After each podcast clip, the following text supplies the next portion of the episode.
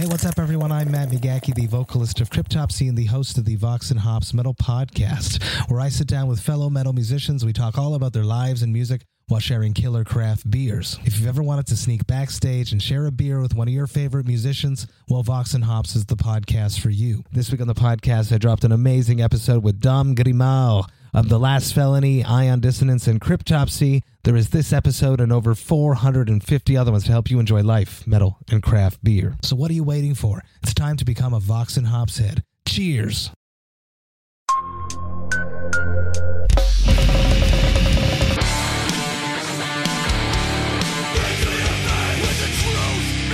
Welcome to the Punk Rock M B A podcast. What's up, everybody? I'm Finn McKenty. This is the Punk Rock M B A podcast. Today's episode is the audio version of a webinar that I did uh, maybe a year or two ago with Matt Halpern of Periphery on the topic of standing out in a crowded industry. So if you are a designer or photographer or a musician or anything else where, you know, sometimes you feel like you're just one face in a crowd of millions and you wonder how you're going to get anybody to notice or give a shit about what you're doing, we will tell you how in this podcast. Before we get into that, there's a few things you can do to support the show if you like it and you want to help us out. Number one, you can share it on social media. Tag me, tag the guest. It really helps a lot to spread the word. Number two, you can pick up some merch. I've got some new shirts, uh, coffee cups, some other cool stuff in the merch store. There's a link to that in the show notes. Number three, you can support us on Patreon if you really, really like us. That is actually how we fund the show because I still lose a lot of money on it. It's because of you guys that we're able to do the show at all. So if you want to do that, you can join the Patreon at the link in the show notes as well. And with that out of the way, let's get into this episode. Welcome to our very first live webinar. We'll be doing more of these as part of the build-up to the class we're working on, which you may have heard about. It's called Sell It Without Selling Out, and it's a D I Y marketing class for creators. So if you're a photographer, a graphic designer, an illustrator, a videographer, any kind of creative who wants to turn that into your living, then we're going to help you do that because we know that so many of you are struggling with the marketing part. You're great at doing the work, not so great at the marketing part. That is what we're here to help with. So today, what we're going to do is go a little bit deeper on the video you may have seen us uh, share today about standing out from the crowd. So, you know, these the reality is that these are crowded fields. You know, there's literally millions and millions of people fighting over the same fairly small amount of work. And I know for a lot of people, the biggest question is like, oh, my God, how do I stand out from everybody else? Like, how can I differentiate myself among the sea of people who are doing a lot of the same stuff that I am doing? So Matt touched on that in the video we shared today, and we're going to go deeper on it uh, in this webinar. And then at the end, so we'll maybe talk about that for fifteen or twenty minutes, something like that. Uh, and then at the end, we'll take some questions. So stick around for that. Uh, if you have a question, just leave it in the comments here, and we'll uh, we'll get to it get to it at the end. For sure. So um, I'm not sure if everybody here has seen the video that we shared out earlier. Uh, it's on my socials, on Facebook and Instagram, and we also shared it via the Punk Rock M B A socials. Um, but it's all about positioning yourself uh, for success as a as a creative. And uh, I want to do a quick recap of the main points that I touched on uh, in that video, just so those of you who are tuning in now uh, who may have not seen that can really understand where we're coming from. And if you have seen it, this will be a nice recap for you as well. So um, whatever you are doing as a creator, whether you are selling your own service or you're selling some sort of product, Um, there's a couple things that, that need to happen in the, the in the very beginning. First, you need to understand what it is that you're offering as a service or a product. Second, I think you need to be good at what you do. You need to have um, a really keen focus on what your talent is and what you're offering, um, and be passionate about it. But beyond that, it's extremely important to figure out what makes you different as well. Um, because when you figure out how you can be different from everyone that's, that's out there, um, that will help inform pretty much everything else that you do with your product or service.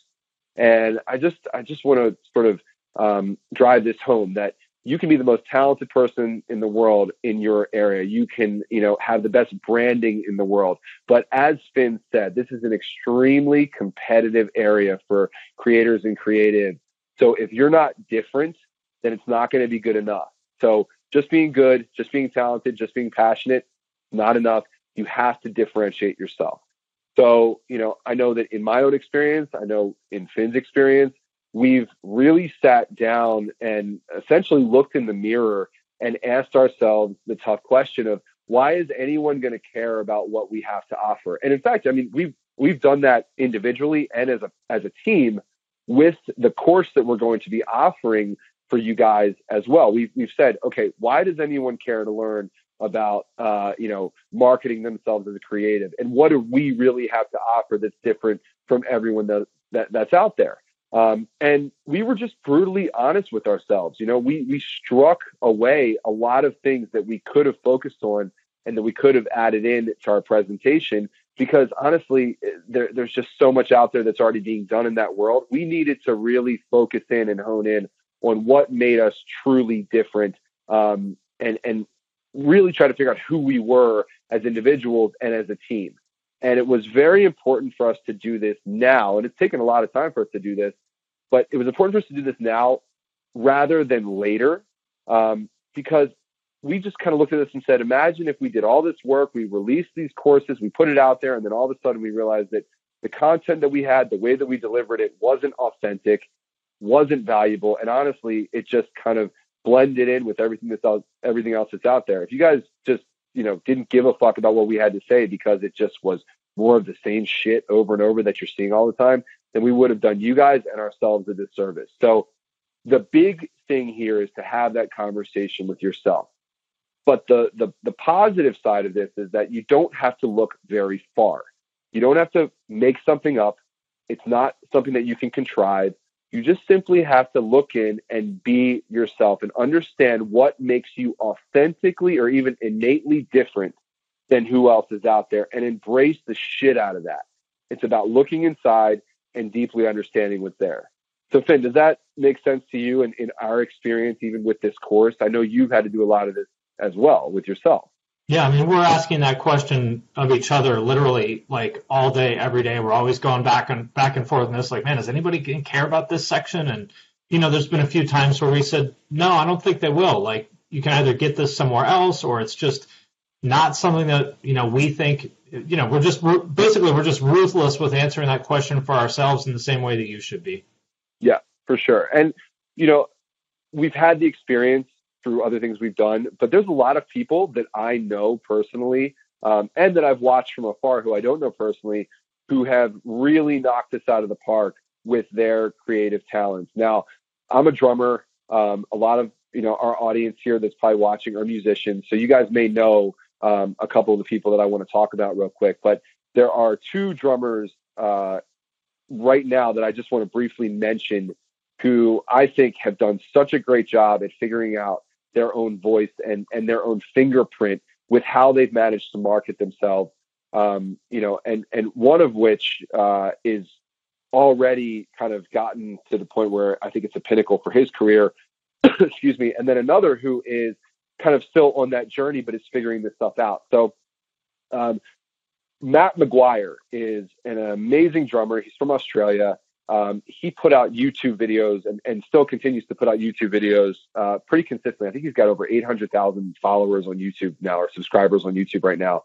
But what I've always loved about Matt's presentation is that it's pretty much been consistent for his brand, and he absolutely knows who he is. So he figured out what he was going to do. He he kind of said, all right, I'm going to put out these cover videos. Um, and, you know, I'm going to pick songs that I genuinely like, that I'm genuinely passionate about. Uh, I'm going to play the way that I want to play. Um, and he definitely has a signature sound, a signature look, signature feel. And then he also decided that he's going to film it a very specific way. And uh, through his content um, over the years, Matt was able to really elevate his platform so much that he got noticed by people that were so far out of his local area, to where now you have Matt, who is just from, you know, I think he's from Brisbane, Australia, now playing drums for the Chainsmokers, which many of you know or don't know is one of the biggest uh, musical acts, you know, over the past couple of years. I mean, they're they're playing huge arenas. I think they even in some places play stadiums. But Matt was able to secure a job all because he really figured out who he was, what his sound was going to be, what his content was going to be like. And then he put out covers of him playing uh, the Chainsmokers music, and They Saw It led to him getting that gig. Um, so if we take a step back and sort of look at what he did in just steps, this is something that you can learn from. So he looked within himself and he said, here's who I am as a drummer. I'm going to be relentless in putting that out there in my performance, in the way I move, in the way that I, in, you know, in the way that I express myself. Um, then he said, on top of that, I don't want to just teach. I don't want to just play things that, you know, are original. I want to do covers. I want to do remixes of covers in a very, very cool way uh, that's going to be entertaining for people. So when you combine those two things with, finally, this very specific way of shooting the video, he was able to put together this visual brand that captured a lot of attention. And over time, with his consistency, he built up his platform and got what some would consider, what many would consider to be a dream gig. And he did it all from one location using the right kind of marketing. Um, now, the one, the, the other uh, person I want to touch on is a student of mine named Spencer Bowman, who is a, a great drummer from Vancouver Island. And right now he is in the process of building his brand. And I met with him recently and he said to me, look, Matt, like, I really want to get out there, but I don't want to leave Vancouver. You know, I'm really, really happy living here. So what can I do? And I basically, basically explained to him and kind of mapped out the same similar blueprint that Matt McGuire followed in order to eventually get the Chainsmokers gig. And obviously, they're not going to do the same things because they're two different people. They come from two different places. They they have their own unique uh, passions and, and and brand direction and visions for what they want to do. But the framework is what's really important here. You have to figure out if you are determined to live where you want to live, you're not willing to get up and go elsewhere, then fine. Then you really need to figure out the right medium to deliver your service or whatever it is that you're offering. You need to figure out what the most unique and truly special way of doing it is for you. And then you got to really differentiate your, yourself combined with your talent and your brand. And when I explained this to him, it really kind of, you could see the light bulb go off and he started working on this stuff. And now he's kind of going in and out of these different options and trying new things and putting stuff out there, but he's testing it.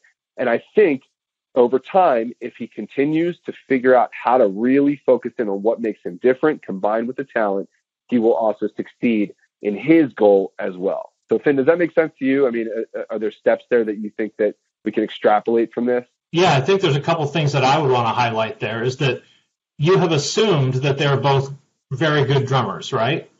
And that, yeah. and, and that's and that's not enough. They're both, I'm sure, excellent drummers, but there's not a shortage of excellent drummers in the world. So you have to ask yourself uh, if you're uh, the guy living on Vancouver Island, which I don't, if you've ever been there, I understand why he doesn't want to leave. It's amazing. Uh, but if you're in his shoes, you go, well, I'm a great drummer, but there's millions of great drummers all over the place. Why would someone work with me? Why would somebody go through the extra time, effort, and expense of working with me up here in Vancouver Island as opposed to somebody in their backyard? I better bring something really special and different to the table in order for people to care. And that, that would apply. It's going to be the same thing regardless of what field you're in. So if you're a you know, a designer, an illustrator or something like that, you know, living in, say, Columbus, Ohio, and you want to be working with clients in L A or New York or something like that, you have to ask those same questions of yourself. You know, there's lots of good designers and illustrators in L A and New York. What is going to make these clients work with me halfway across the country as opposed to the person in their backyard? And I'm not trying to say, uh, I'm not trying to be negative here. You can definitely do that, as the examples you've shown uh, illustrate. The point is just those are the questions you, you need to be answering or asking rather, and you need to be very, very, very honest with yourself. Like, being good at what you do is not enough. What else do you have to bring to the table beyond simply being good? What is gonna... Yeah, absolutely. That's absolutely it. And I think so. The next point that we really try to drive home with this, um, and where we were going with this in you know in the videos that we just posted, um, is that it. I think it's really, really important to double down on the one thing that makes you different. So if we reference again what Matt was doing uh, with his videos, you know, he really just focused on performing covers. He wasn't putting out educational material. He wasn't performing drum solos. Uh, he wasn't even putting out any of his original music, uh, you know, by, by any means. He was simply focusing on uh, the one thing that he was going to do to really elevate his platform. Um, and, you know, I'm even guilty of this myself, of putting out content that, you know, is, is sort of all over the place in certain ways. Like, I teach, I also put out drum solos. I also, you know, put out music with Periphery. And that does work for some people, but I think you either have to have a platform for that, or you kind of have to be able, be like a freak to pull it off. So if you are uh, a visual artist and, you know, you can do video and photography, when you're first starting out and you're looking to market your product or service, don't do both. Pick one or the other. Choose video or choose photography. You can always get to the other that you don't choose first at some point. But if you're trying to establish yourself as a service provider or offer a specific product, people are going to believe that you are capable of being an expert at one thing. It's going to be very hard for you to convince them that you're amazing at two things, three things, four things. It's it's just, it's something that I see so many people make the mistake of doing. And it's not your fault. I mean, we all have different passions. We all have different things that we love to do. But when it comes time to really put yourself out there, it is paramount that you just choose one thing at a time and don't move into a new area until you've absolutely knocked that one thing out of the park. It does work, and you can do multiple, but start with one. And I just, I can't emphasize that enough, you know?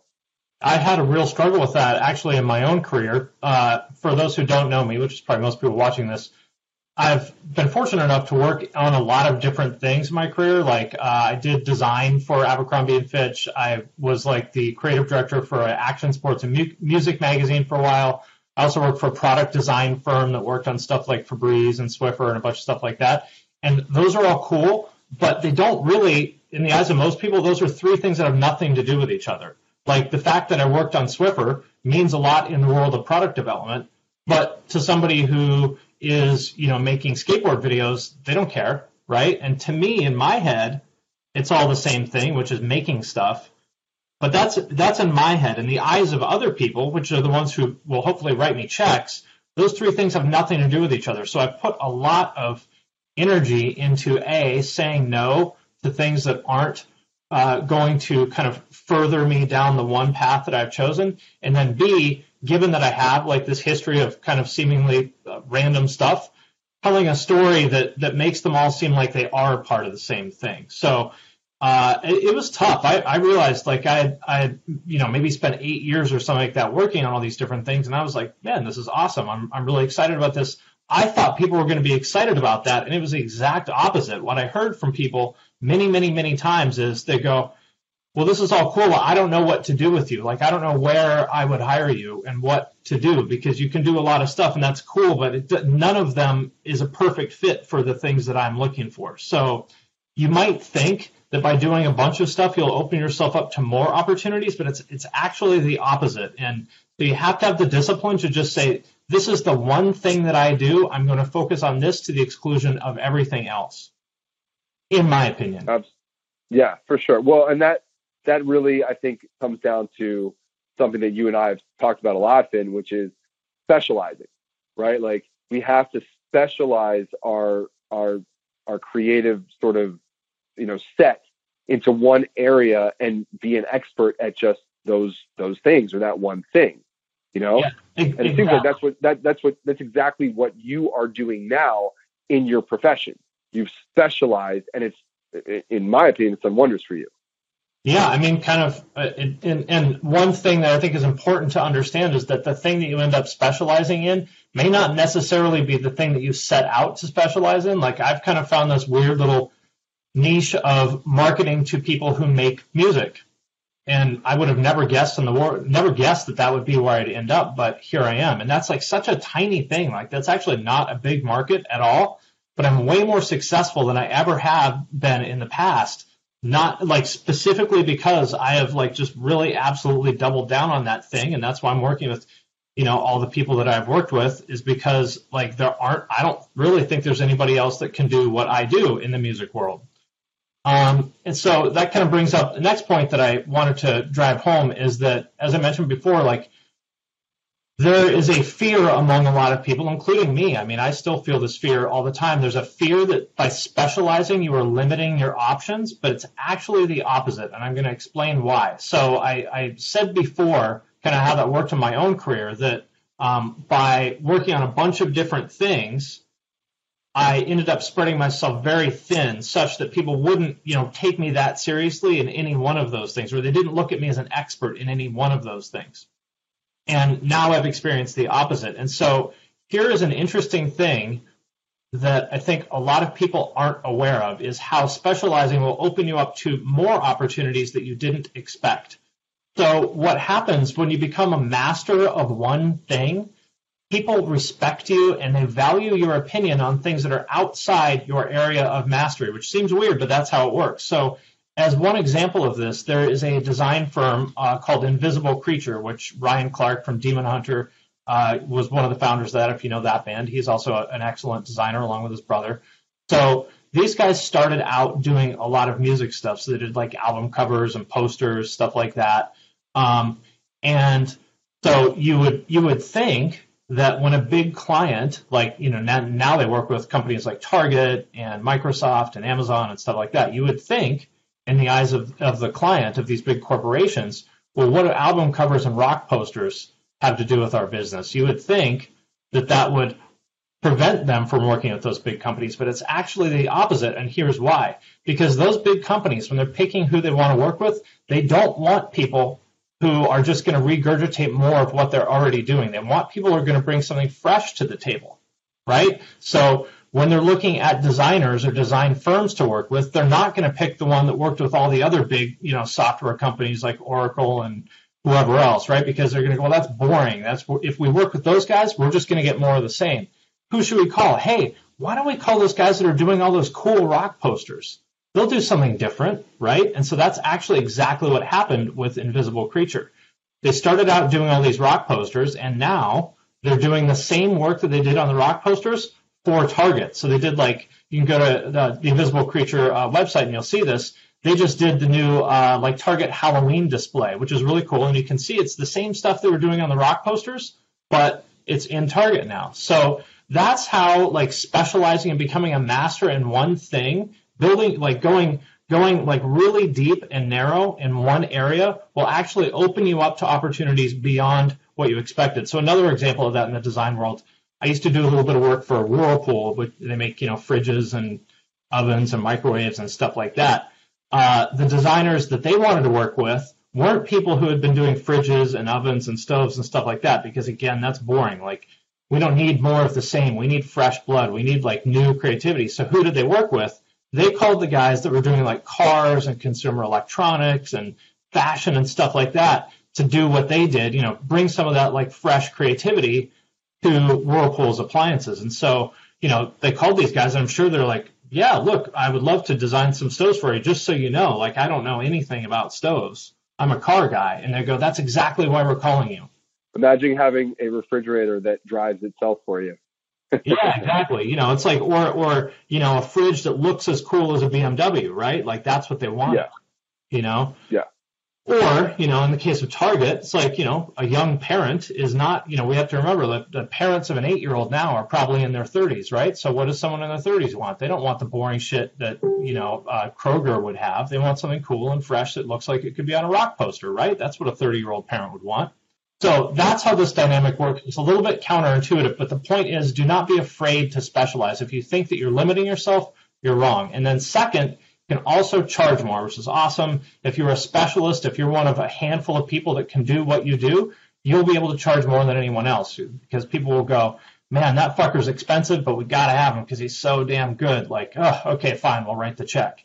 Uh, so, A, you will get more opportunities you think, and B, you'll be able to charge more. We all like to be able to charge more. Yep, for sure. Hi, this is Chad Nicefield. And this is Justin Press. We're the host of Making Waves, the Shiprock Podcast, a part of the Sound Talent Media Podcast Network. We're inviting you to sail away with us on an epic journey in musical enlightenment. Every week, we bring you only the best artists in rock music and discuss everything from the cruise to the stage to the saga of being a professional recording artist. We'll have lots of special guests along the way, so tune in every week. Your stateroom is available every Monday morning, so welcome aboard.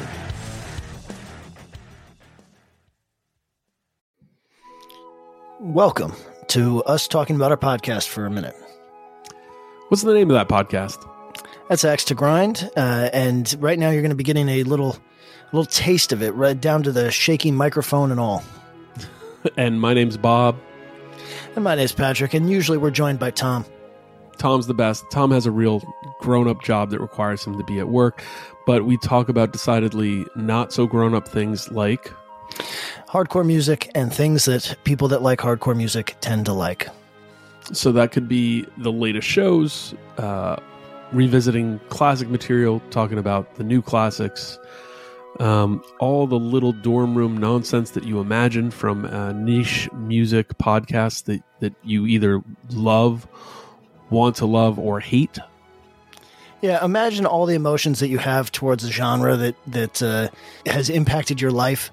Uh, and then condense them down to an hour to two hours a week. So triangulate your speakers. Think about jumping off the bed, singing along, dancing like an idiot, and listen to Axe to Grind podcast. But first, I want to thank DistroKid for sponsoring this episode of the podcast. If you're not familiar, DistroKid is a digital music distribution service that musicians use to put their music into online stores and streaming services. So in plain language, if you have ever wondered how to get your music on iTunes, Spotify, Apple Music, YouTube Music, Amazon, Deezer, Tidal, and many, many more, there's like dozens and dozens of different streaming services. DistroKid is the way to do it. It is super easy. I have used it to put my music on Spotify. It took me maybe five minutes to like set it up and upload everything. It's legitimately awesome. I am sincerely a fan of this company and their product. And for those of you who have asked, you can also upload your music to TikTok with DistroKid. And if you want a chance to get featured on DistroKid's Spotify playlists, you can do that by submitting a song through Spotlight and getting your fans to vote for you. You can also use Hyperfollow to get more Spotify followers. You can promote your new release as well as Spotify Canvas. That's where there's the video in the background in the player, and when you share it on Instagram, it shares that video too to make your Spotify release pop. And Spotify Canvas is available to all DistroKid artists. Like I said, as you can probably tell from this, like I am sincerely a fan of DistroKid. DistroKid can do everything I just talked about and so much more. So be sure to sign up with my link, which is in the show notes for this episode, to get seven percent off your first year. That link is in the show notes of this episode, or go to distrokid.com slash VIP slash the Punk Rock M B A. And thanks again to DistroKid for sponsoring this episode. Kind of touching on uh, what we were discussing before, in line with specializing, you know, once you figure out your talent, once you figure out how you're going to be different and how you're going to be specialized, um, it's I think it's important to figure out who you're marketing towards and how you want to do it, you know, and that is Uh, that, that's a really important thing to focus on. So Finn, you and I have sort of mapped out a few options here just to, to kind of uh, drive this point home, but do you want to dig into like how picking, picking an industry or medium or an audience can help with that? Yeah. So, I mean, there's no formula for how, you know, to specialize, but just a couple of ways you could think about it, because I know it's kind of like, well, how do I specialize? What should I do? So here's a few options of how you could do it. Uh, so one is, you could pick an industry, like, say, healthcare or fashion or food or sporting goods, whatever it is. Uh, second is you could pick a target audience, like maybe it's children or maybe it's moms or senior citizens or attorneys or bodybuilders or whoever that is. Uh, and you could pick a medium, you know, like if you are a, you know, if, do you do videos? Do you do only print design? Do you do, you know, portrait photography? Do you do web design, packaging? Maybe you just do icons. You know, there are people who only do icon design. So then you put these together and you start to you start to come up with some very like tight, clear positioning statements. Like, I do websites for healthcare companies. That seems really clear to me, and like very like it's instantly clear where you fit. I do Facebook marketing for fashion companies. I do documentary-style marketing videos. I yep. work with brands who target young moms, you know, stuff like that. So you can see how, like, by combining kind of your, you know, creative passion plus layering on, like, a medium, an, an industry, a target audience, something like that, you start to, like, refine the competitive set such that you're one of the only people out there who is doing what you do. You know, it's funny. I, I have a very good friend who runs an S E O firm, and he's now begun branching out to some other audiences. But for a very long time, like for a good couple of years when he first started, um, he, his only focus was that he was going to do S E O for um, plastic surgery uh, companies. And that was it. And like he was the he was the guy. He was the guy. So when people in those businesses went to look for, you know, that kind of service, he popped up and he was the name that was being passed around. And it worked to build a big platform so that when he decided, okay, well, I've done that. Now I want to reach out into some other areas and, and you know, use use what I've learned. He was actually able to do that and pivot quite nicely. So it kind of just, you know, re-amplifies the point that we were making. You know, start in one place and really put your effort there to, to establish yourself at that point. And then once you've established yourself, then it's okay to get out there and and branch out a little bit further. Um, and, you know, Finn, you you and I um, and the rest of the guys with G G D have talked about this a ton yep. with how we're going to be marketing our products going forward and releasing new drum libraries and other things that we're working on. You know, it's very important that we establish ourselves first in one area with without confusing ourselves or confusing other people before we branch out. So you can do it, but um, again, it's just very important to, to to start in one place and figure out what what one thing makes you different. Um, yeah. So, you know, I think to kind of wrap this this you know point up, um, that's really the main thing. It's a combination of figuring out who you are, what your fingerprint is, what are your talents, what are you really good at, and then again, what makes you different. And there, there's, as Finn said, there's no rule, right? It's up to you to decide what that is. And you know, a good way to to figure that out for yourselves, if you've never done these exercises, is you know, once you do figure out what you're good at and what you're passionate about, then figure out who it is that you are passionate about. If you could market your service to any particular audience, or if you could help a specific group of people, or if you're super excited about reaching people via a, a specific medium, go with what excites you. Because the more things that you do that you're passionate about, the more things that you do that, that can excite you with all the hard work you're going to have to put in, the better chance you have of enjoying your work every day and therefore succeeding further. You know, so it's not just like, well, I'm going to pick this area because it seems like, you know, uh, there's a big hole. There's yeah. an opportunity. Yeah, there there might be an opportunity, but if you fucking hate the direction you're going, or you hate the audience, or, you know, it's just something that doesn't excite you, then what kind of work is that every day? You know, you don't want to fall into that. In the long term, you're going to be more successful. You're going to be happier. And I think you're going to be able to help more people if you combine your talents with, uh, a group of people or a medium, again, or an industry or an audience that you are also really passionate about. And I think that's what matters here too. Absolutely. To say no yeah, to you gotta stick with not it. in that, in that area, don't do it, which is hard because it might be exciting. A lot of creators and entrepreneurs, they have, you know, shiny object syndrome, which is they see some new thing and they want to go play with it. Right? Like, ooh, yep. painting. I want to start painting.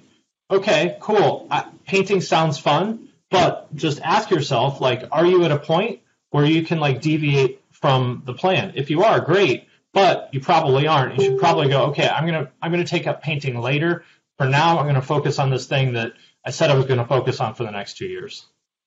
For sure. And, you know, if if people are curious about things like, you know, how long they should focus on something or, um, you know, when do I know if it's working or not working?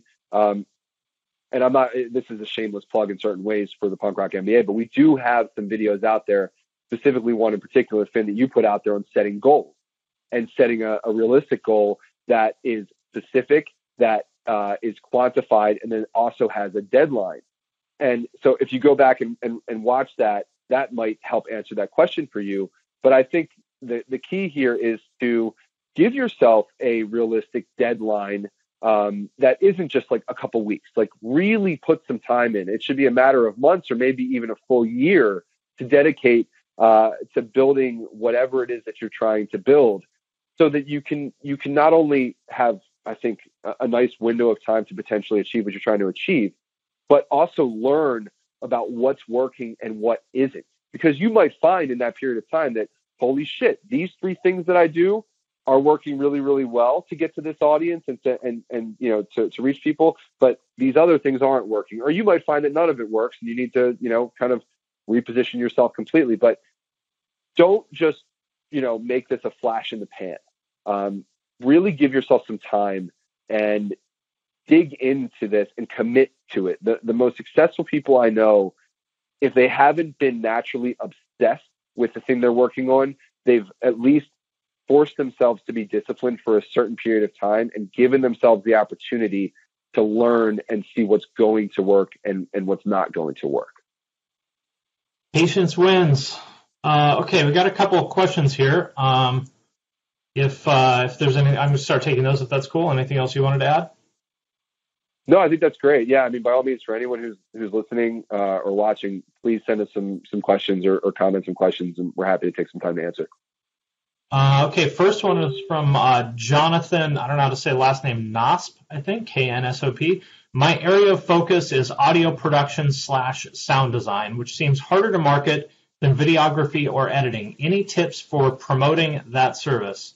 Um, so I'll, I'll start with this is, well, for one, I happen to know somebody who did this uh, as a contractor for Microsoft, and I think he made about one hundred twenty-five grand a year doing that, and it was like very easy stuff for like games that they were doing, just making bloops and bleeps for their games. So that work is definitely out there.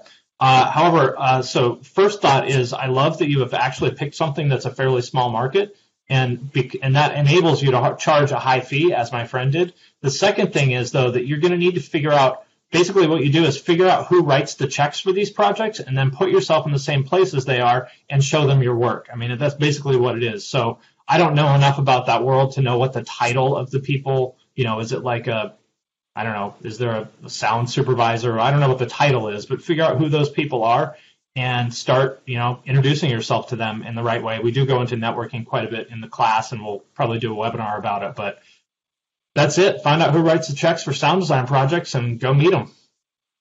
Yeah. And I mean, look, you know, there's obviously companies in specific areas like, you know, whether it is video games or movies, um, think, you know, co- groups like that or industries like that where sound design is very important. But obviously you could work with artists or bands, um, you know, groups or people like that. But I think Finn is right.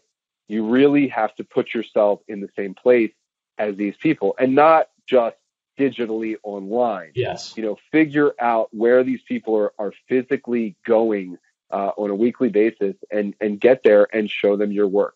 Um, we have this, this um, sort of saying or mantra that Finn and I deliver in our marketing course, which is good work plus a good network equals success.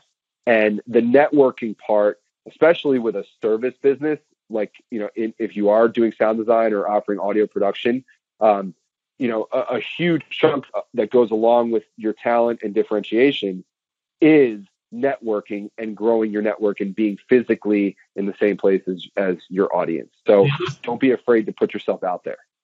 The other thing I'd suggest is focusing even more. So within sound design, I don't know what the different areas are, but, you know, there's probably video games, commercials, movies, like, I don't know what they are, but like pick one of those and focus on that. Like, don't just do sound design, do sound design for video games or sound design for commercials or whatever it is. And I think then you'll, you know, for all the reasons we talked about before, have more success.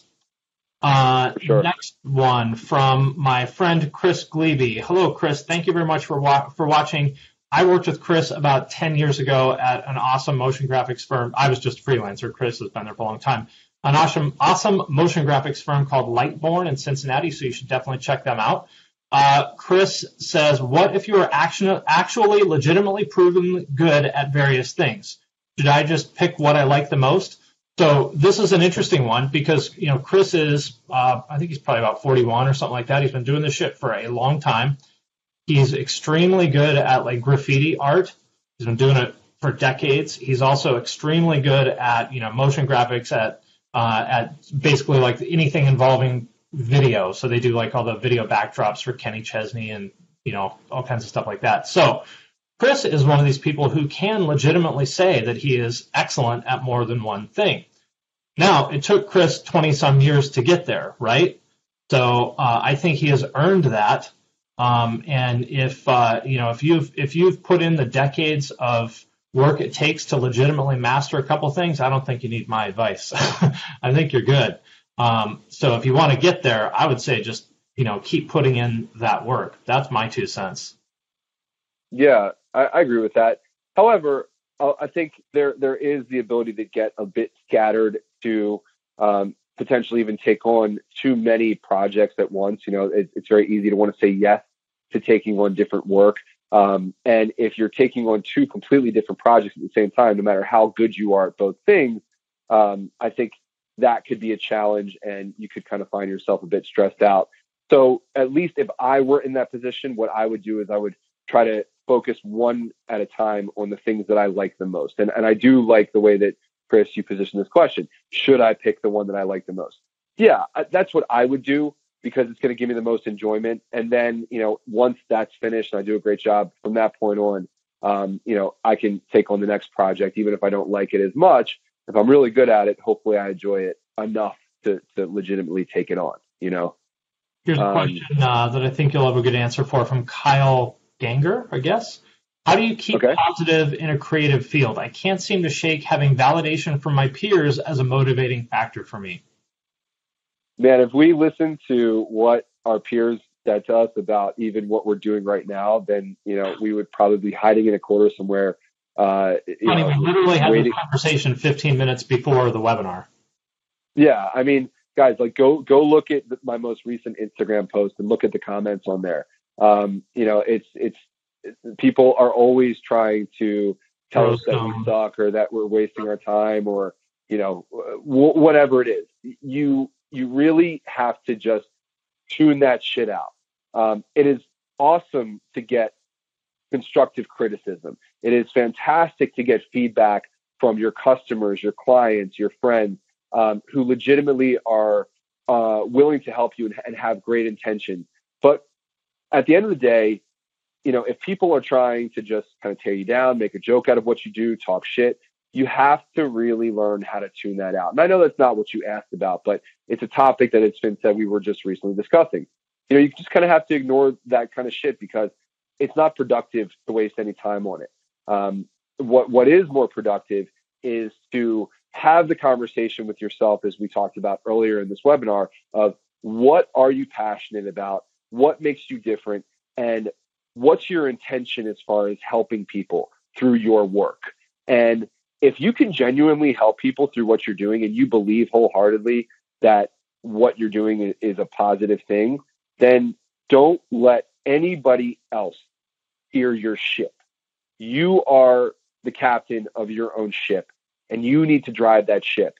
And again, you know, other people are going to have great opinions and, and, and great input. It doesn't mean you have to listen to it. You can always take people's comments into consideration.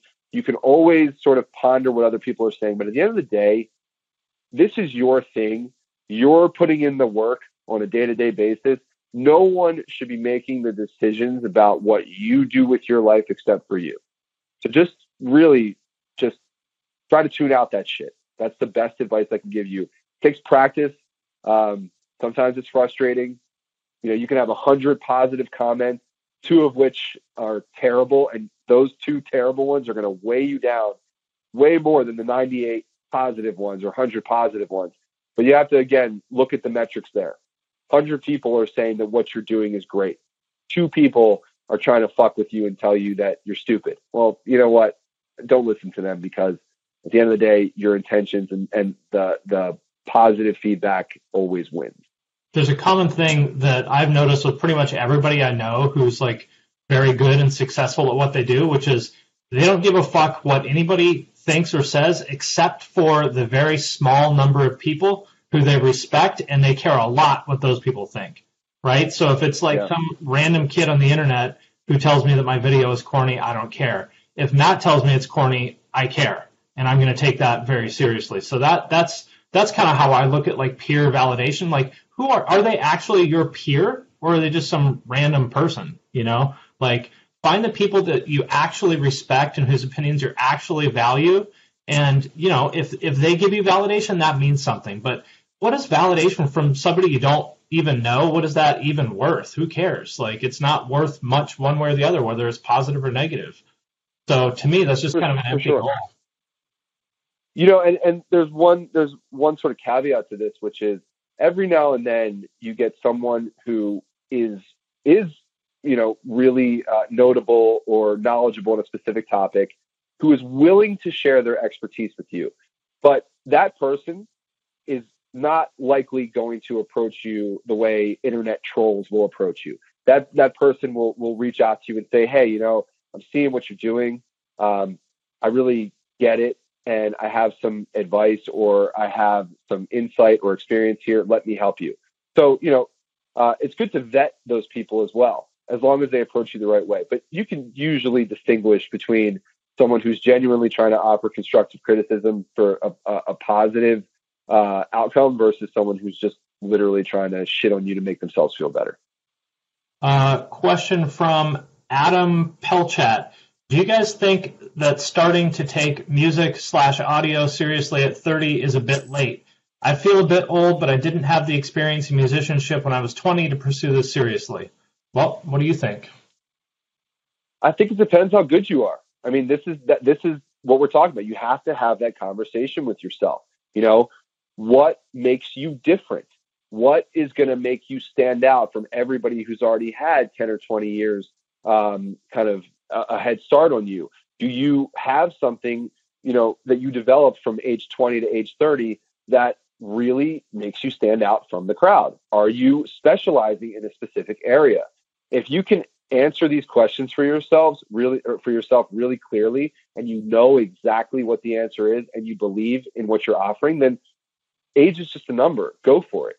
Um, but if you legitimately feel like, you know, you're just kind of falling in with everybody else that's out there, and, you know, you don't really feel like you can offer something that's that different or specialized, then, um, yeah, maybe it's not the right time. You know, thirty years old, you know, even though we say age is just a number, you know, there there are more responsibilities. And I don't know what, what kind of responsibilities you have, whether you're single, whether you have, you're married, whether you have kids, a mortgage, rent, whatever it is.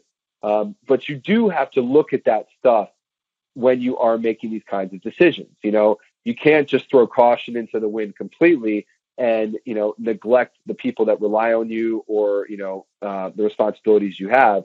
But if you do have something that is truly special, then it might be worth it to then figure out how you can balance responsibility with diving headfirst into your creative passion. Well, I'll say, you know, Matt and I are good cop, bad cop. Matt's a good cop. I'm the bad cop. uh, It's okay. I, here, my, my thought is this, um, and I've experienced this a number of times. My mom used to tell me this: be careful what you ask for because you might get it. Um, I have no doubt that, you know, anybody who puts their mind to it can be successful in the music business, you know, at thirty years old. You know, you can do it if you really want to. But I've experienced many times in my career, a thing that I worked really hard for that I was sure was like, oh man, once I get this thing, once I put my hands on this thing, then, oh fuck, finally everything's going to be good. And I'm like, I can breathe. And I got close enough to it. I either got it or I got close enough to it that I could kind of see it. And then once I got close enough, I could see, oh man, it's actually not as cool as I thought. Like, I had this idealized version of it in my head where, you know, once I had this thing, my life was going to be complete and perfect. But now that I'm up closer to it, I see all these flaws and I see a bunch of stuff about it that makes me go, ah, fuck, maybe I maybe I spent the last five years working towards this thing that I don't actually want. Oops. And uh, with music in particular, I've noticed that there is a huge wave of people. You know, I'm thirty-nine, so I've seen this happen a lot of times. Once you get to be thirty, thirty-two years old, a whole lot of people quit music. Um, you know, for all the reasons Matt said. So I'm sure that you can do this if you put your mind to it, but maybe just, you know, be honest with yourself about A, what you bring to the table, and then B, if that is actually the lifestyle you want. And the same would go for, you know, any other kind of really demanding, grinding lifestyle, like say, you know, being a, a, a starting a, you know, a tech company or something like that. Like, is that really, you know, can, are you, are you willing and able to put yourself through that grind at that age? And that's a question only you can answer. For sure. Um, and so there's one more question here that, Finn, I think, you know, you may have some um, good opinions about. Um, but uh, it looks like Elon uh, Benita or Benita, I'm not sure how to pronounce his last name, so sorry, Elon. But uh, he says, talking about picking one, do you think you can market yourself or your brand under different names if you're going to develop different products and services? Thank you guys for the question. So I, I know Elon also personally. Uh, he used to work for the engineer Chris Crummett, if you know him. So Elon's an excellent producer from France. Hello. Uh, thank you for joining us here. Um, so uh, let me just maybe explain this a little bit more because I think I understand what he's saying. So let's say that you are um, a you know creative service provider, you're a designer or producer, whatever it is that you do, and you want to start selling stuff. Um, whether that's a different service or, you know, you want to start selling a product or something like that, like, should you have a different name for each of these things or should it just be all under the same name? Uh, I think there's pros and cons to each of those. The uh, pro is that um, by coming up with individual names for each one of these things, you know, there's greater room to grow. You know, if they all have their own name, Uh, then you can really build each one of those things into whatever they want to be. So it can be very specific and it can grow forever. Uh, the downside is that that's a lot of work. So maintaining three or four or five brands is a shitload of work. Managing one brand is hard enough, let alone four or five. Uh, the second thing uh, is that if in the case of an individual, like, so if, again, if you're a creative service provider, the reality is that we connect with other humans more than we do with brands. So I'm way more excited about hiring Matt Halpern than I am with hiring, you know, Halpern Drum Services, Incorporated. You know what I mean? Like one of those, even if it's the same human doing the same thing, this like just putting the name of a company on it makes it feel a little bit less personal. Uh, however, that also makes it more legitimate. So again, that's the pros and cons. But if you want to use a company name instead of your own personal name, you have to think about what is it going to take to build up that brand so that people will connect with it in the same way as they do a human. So uh, we're actually going to cover this in marketing class. We said we weren't going to talk about it today, but we are since it came up. Um, what we what we think is a good option for most people, again, any of these things are, are potentially valid, is like a branded name. So what's the name of the guy you know, the uh, the designer? Uh, Daniel Wagner, uh, who I don't know if he's watching or not, but some of you guys may know him, but Uh, Daniel branded himself as D-Dub, and then his company is D-Dub Design. And pretty much everyone I know uh, who has worked with him, there's a lot of people in the music uh, industry, and at least in my world, who have worked with him. They call him D-Dub. You know, that's now his name, and that's what he brands himself as. Yeah, so in this way, he's kind of got the best of both worlds. He has something that sounds a little bit more credible than just Daniel Wagner, uh, but it's also still personable enough that it feels like, you know, uh, you, you have that same personal connection that you would with a human. So I, I think that is a good way to go. You know, G G D, Get Good Drums, for any of the Periphery fans watching. That's another example of, I think, a smart way of building a brand while still retaining that human connection. Yeah, and it, yeah, it just, just so happens to work that Nolly has a really good last name for this. So we got lucky there. Yeah, um, it worked well. All right, my friends, that does it for this episode of the podcast. If you made it this far, thank you. Thank you for listening. We sincerely appreciate each and every one of you. If you want to help the show, there's a couple things that you can do. First of all, share it on social media. If you share it, tag us, tag Finn McKenty, that's me, and tag Deanna Chapman, that's a producer. Second thing you can do, if you really, really, really love us and really want to support us, you can support us on Patreon. There's a link to that in the show notes. You can leave a review on Apple Podcasts or wherever else you're listening to this, or you can do none of that. And you can just sit at home, think about how awesome this podcast is. That works too. Again, thank you very much to each and every one of you for listening. We sincerely appreciate it, and we'll see you next time. This is Krista Makes, guitarist and vocalist for Less Than Jake, and host of Krista Makes a Podcast, a songwriting podcast where every week I'm joined by an amazing guest to break down the writing, recording, and release of one iconic song from their career.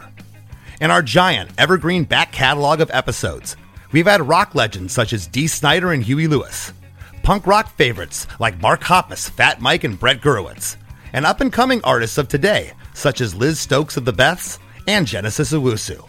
We've had guests from all genres and styles of music, and I guarantee that if you peruse our back catalog, you'll see several episodes that'll make you say, man, I gotta hear that.